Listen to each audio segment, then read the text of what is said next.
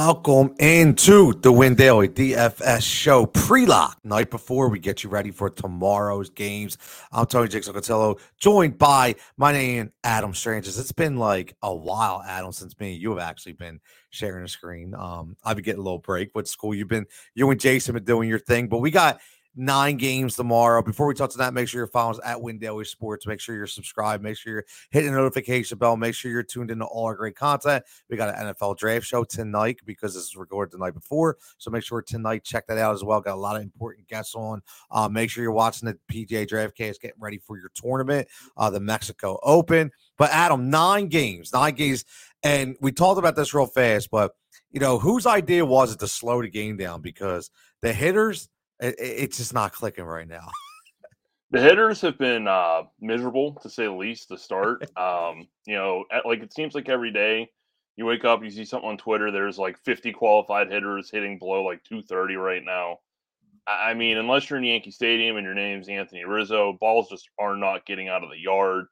Even ones that are getting smoked, you know, you see exit velocities of 110, 100, 112, and they're somehow still staying in the park. So I don't know, man. I'm giving it another couple weeks until we probably see an explosion of offense all of a sudden and they reintroduce the rubber ball or something different. You know, the Mets are already complaining about the baseball. Not complaining. I, I think that's the wrong way to put it. But, you know, Chris Bassitt was pretty open last night about how the baseballs suck. And everyone's told MLB this and they don't seem to care. You're you're going to hit a crisis point somewhere along the line here because there's just not a lot of offense going on and you can see it. Like it, it's it's very obvious that they have screwed with this baseball once again, which I don't understand why we did in the first place. But here here we are down the rabbit hole with the the baseball. It's just completely off off kilter right now. Yeah, it's listen, and, and all people, and, and this isn't a Philly bias thing, but the Mets are playing, aren't they? Like in first place, like stop, like you're okay, like relax, you're you're you're you're doing fine, all right. You don't need to complain about the ball. But uh speaking of the NLEs, we're going to talk about right away. We're going to go in the stacks, and I know, listen, full transparency, this isn't a great like off the wall slate where it's like, you know, 100% you're going to zone in on that one particular team. You're probably going to mix and match. But right off the bat, we're talking a little Philadelphia Phillies tomorrow. Uh, they're red hot, Adam. They won three straight. The bat's starting to come alive. But what do you like about this Philly stack tomorrow? Yeah, I mean, I think you hit the nail on the head that like we we've kind of been preaching you know, we haven't been doing big five man stacks. Um, yep. You know, it just hasn't worked out quite as well as I think it will in, in the later parts of the season. And I think tomorrow's another one just like that. There's not really a pitcher that like is just a complete nightmare on the mound. Even the ones that have some kind of shaky metrics, they still don't look terrible through others. So Senzatela, you know, it's not that he's a full on gas can, but his K rate's under 10%. And man, if you can't miss some bats against these Philly Philly lineup, mm. they're gonna do some damage. Like if they're getting bat on ball, yeah, you can generate ground balls, but it's not like Senzatela sitting here with you know 65% ground ball rate. It's high, but it's no nowhere near as high as it's going to need to be. He throws a fastball a lot. Hoskins, Harper, Castellanos, Schwarber, all these guys just crush righty fastballs. It's still a bad spot for him and honestly, that's one of the where we can probably get one of the cheaper players in the slate. I expect him to be pretty popular. He led off today. Odubel Herrera is only twenty three hundred. That's probably going to be almost a locking cash if he leads off again. And honestly, even in GPP, I, I don't really mind using him in those Philly stacks because it's kind of hard to replicate being in the in the leadoff spot for a lineup that that's dangerous at twenty three hundred bucks. Yeah, I, I don't disagree. Uh, he had a monster shot tonight. Uh, he will forever be a scumbag in Jigsaw's yes. mind. Um, yes. for for real, full transparency, but it is what it is. If he's going to put money in my pocket, unfortunately, I guess I have to do it. But you know, here's the funny thing about the stack. You made a good point because when you look at the pitching matchup here, you know he's given up 26 hits in three starts. That's a ton of balls yeah. on the ground and in play. 26 hits. I mean, the guy's pitched 13 innings and he's given up 26 hits. It's like two hits an inning. so, I mean, at the end of the day, you, have guys on this, especially Castellanos is batting over 300. You got guys who are making good contact with the ball. You're right; they are going to swing and miss, but there's an opportunity for a lot of hits. I, you know, I preach positive point production. I hate guys that get zero zero zeros, those power hitters. And I think tomorrow is a good idea for this Phillies lineup to actually give you that positive point production, uh, especially with these people right here. So, um, but we look on the other side uh, from the pitching matchup, and you have specifically for cash only, but Justin Verlander, the, the ageless veteran, has continued to be a stud. My man Verlander, he is your guy in the eighth slate, isn't he? Yeah, we continue to see, you know, people are paying up for pitching. And when we get a pitcher like Verlander, he's, you know, guys like him have been very chalky. I think some of the offensive struggles, you know, have some reasoning to do with that because getting pitching right, especially in cash, is just uber important right now because bats have been a little bit unreliable. The thing with Verlander is, you know, it's not that he's pitched poorly. I mean, the K rate's 27.8%, xFIP 3.27. Everything looks pretty good. I would say my my biggest, you know, red flag, quote unquote, would be the swing strike rate is just 9.5%. It's Not even double digits. And that's a small concern. I don't think it's going to necessarily bite him in the Texas start. I'm perfectly fine locking him into cash games and building around him. I don't necessarily think he's a full lock in GPP where I, you know, this is kind of an interesting pitching slate where I think the mid range especially has some serious options. I, probably will be underweight on Verlander in GPP and just hope he doesn't drop that 30, 35 DK because I do think there there are some interesting things in his profile that maybe he's showing that little bit of age and you know kind of still coming back from Tommy John. Yeah, no, I, I I think you're spot on. I mean he he he has all the makings of that guy who's going to, you know, in August, just all of a sudden turn it on. Like, right. you know, like he's just that's what it's leading up to, especially if Houston's going to be in contention for postseason play. But 10 1, that, like you said, I mean, listen, obviously he's the best. If, if he's good, he's the best pitcher on the slate. But at 10 1, like you said, that's hard, especially when you have a lot of mid range options. I mean, we just talked about the Phillies being on a roll. I don't know what you feel about Zack Wheeler at 8,300, kind of giving you that mid tier value, so to speak. Because if he's Zack Wheeler of old, 8,300 is a bargain, isn't it? It is a bargain. I think my biggest fear and the reason I wouldn't have Zack Wheeler in anything but MME formats, his velocity started to tick back up in, in his last start. And I was like, oh, okay, like maybe we're getting the Wheeler back of old. He's finding it, short and spring training, all that he lasted about four innings and that velocity started to tick back down and you saw the wheels kind of fall off. K rate's under 18%. His swinging strike rate is only 7% right now. He's really not fooling anyone. It seems like that velocity dip is really, really hurting him. I think he's getting there. I- I'm kind of not ready to take that swing quite yet. And part of it is because we do have other options. And one of those options, it's not on DK. We don't always talk about FanDuel a ton but FanDuel does have the Toronto Blue Jays game. They went to the three o'clock window. On FanDuel, you can pitch Alex Manoah or Alek Manoah, excuse me. Um, especially against a righty heavy Red Sox lineup. And against righties, he has just been really lights out. Um, the 278 FIP or XFIP, excuse me, 28.6% K rate, 128 WOBA against the right side of the plate. Red Sox should send out at least six of them tomorrow. So on FanDuel, you can definitely make that pivot. That's a great call. Manoah has been he, he's a strikeout pitcher, man. I, he, he's a strikeout pitcher. So uh, and, and, listen, you, you you bring up the righty lefty thing, so that's obviously a good play. Let me ask you about real fast one more pitcher before we move on to our infamous gas can. What about Skubal tomorrow? I, I you know you like that matchup at eighty five hundred? I do because you know after Byron Buxton, who would you know scare the bejesus out of any pitcher. the way he's hitting right now, I get it. But right. like after him, you know, there, there's not a ton of threats. Carlos Correa really hasn't found his way yet. Gary Sanchez, you're lucky if he makes contact. Miguel Sano, kind of the same thing.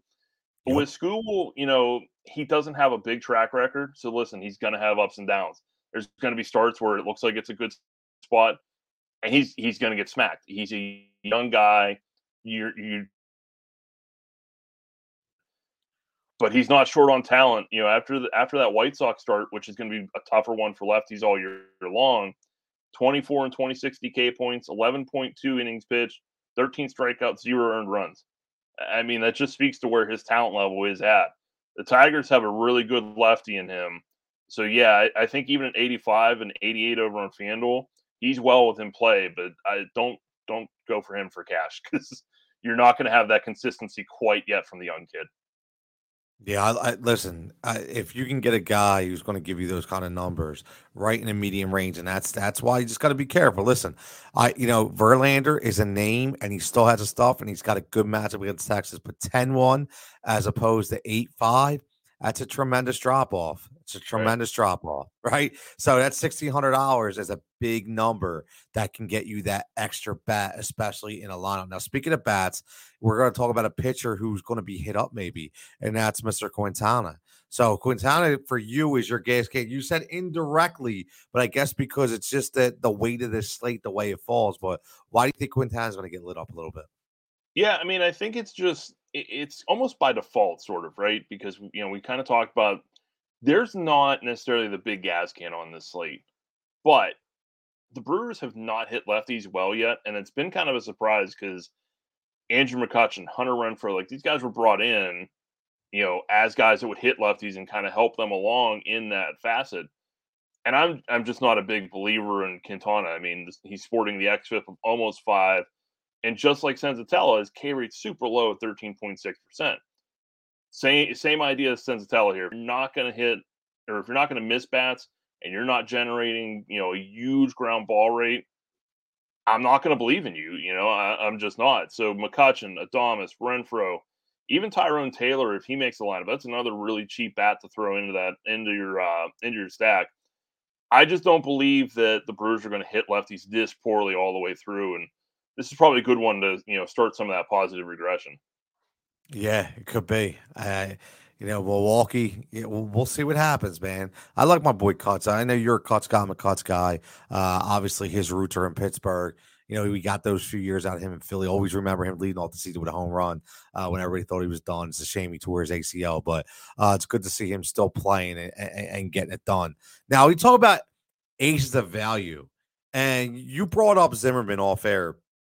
And, you know, we talked about – Obviously, we, we're, we're continuing with this mid range play here, but sixty eight hundred dollars. Now you're going, you're taking, you're taking him up against the Yankees lineup. What what stands out for you for Zimmerman?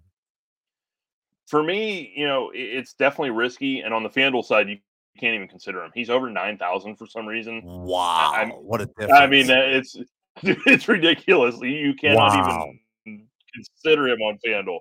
He is strictly an SP2 play. You need to pair him with somebody that you think is going to get some strikeouts here. But honestly, through his 15 innings so far, his xFIP's under three. He's got a K rate of 27.1%. The Yankees lineup typically will do a little bit better against lefties. They're a very, very boomer bust lineup. We've talked about this before. Yep. Yeah, there's going to be games where they just rock people, but there's going to be games where they don't. And if you look at uh, what Zimmerman has done so far, he's had to pitch against the Yankees once. He's had to pitch against the Angels. These aren't the easiest lineups. He's walked right through them. Five innings against the Yankees, six strikeouts, only four hits allowed. He got through the Angels lineup with only two earned and six strikeouts again.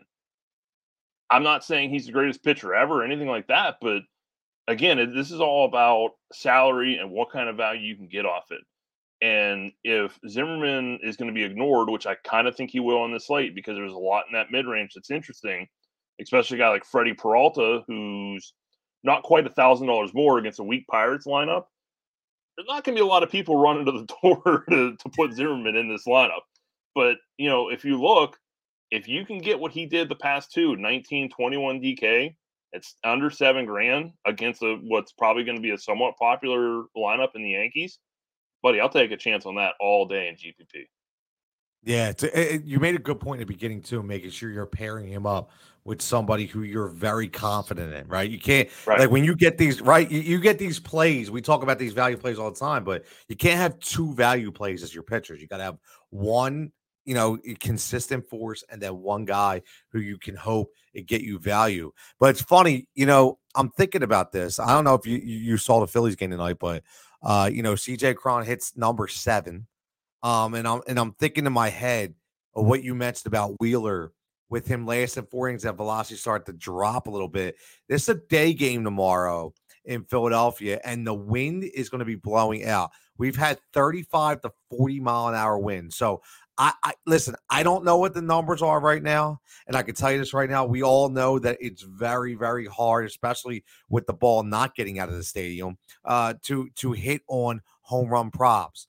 But I'll tell you what, man, I, am feeling a back to back day home run prop uh, with CJ Crone. I mean, listen, he hit one tonight. He going up against Zack Wheeler, who is probably going to leave a ball over the plate. And this dude's been crushing the ball. So if that wind's blowing out, it says Bank Park. Look for my man CJ Crone or Cron. I've heard it announced two separate names, so I'm just going to call him CJ, and, and we're going to see. I, I, I'm I, I'm thinking. What do you think about? It's probably going to be like plus 500, plus 550 to hit a home run tomorrow.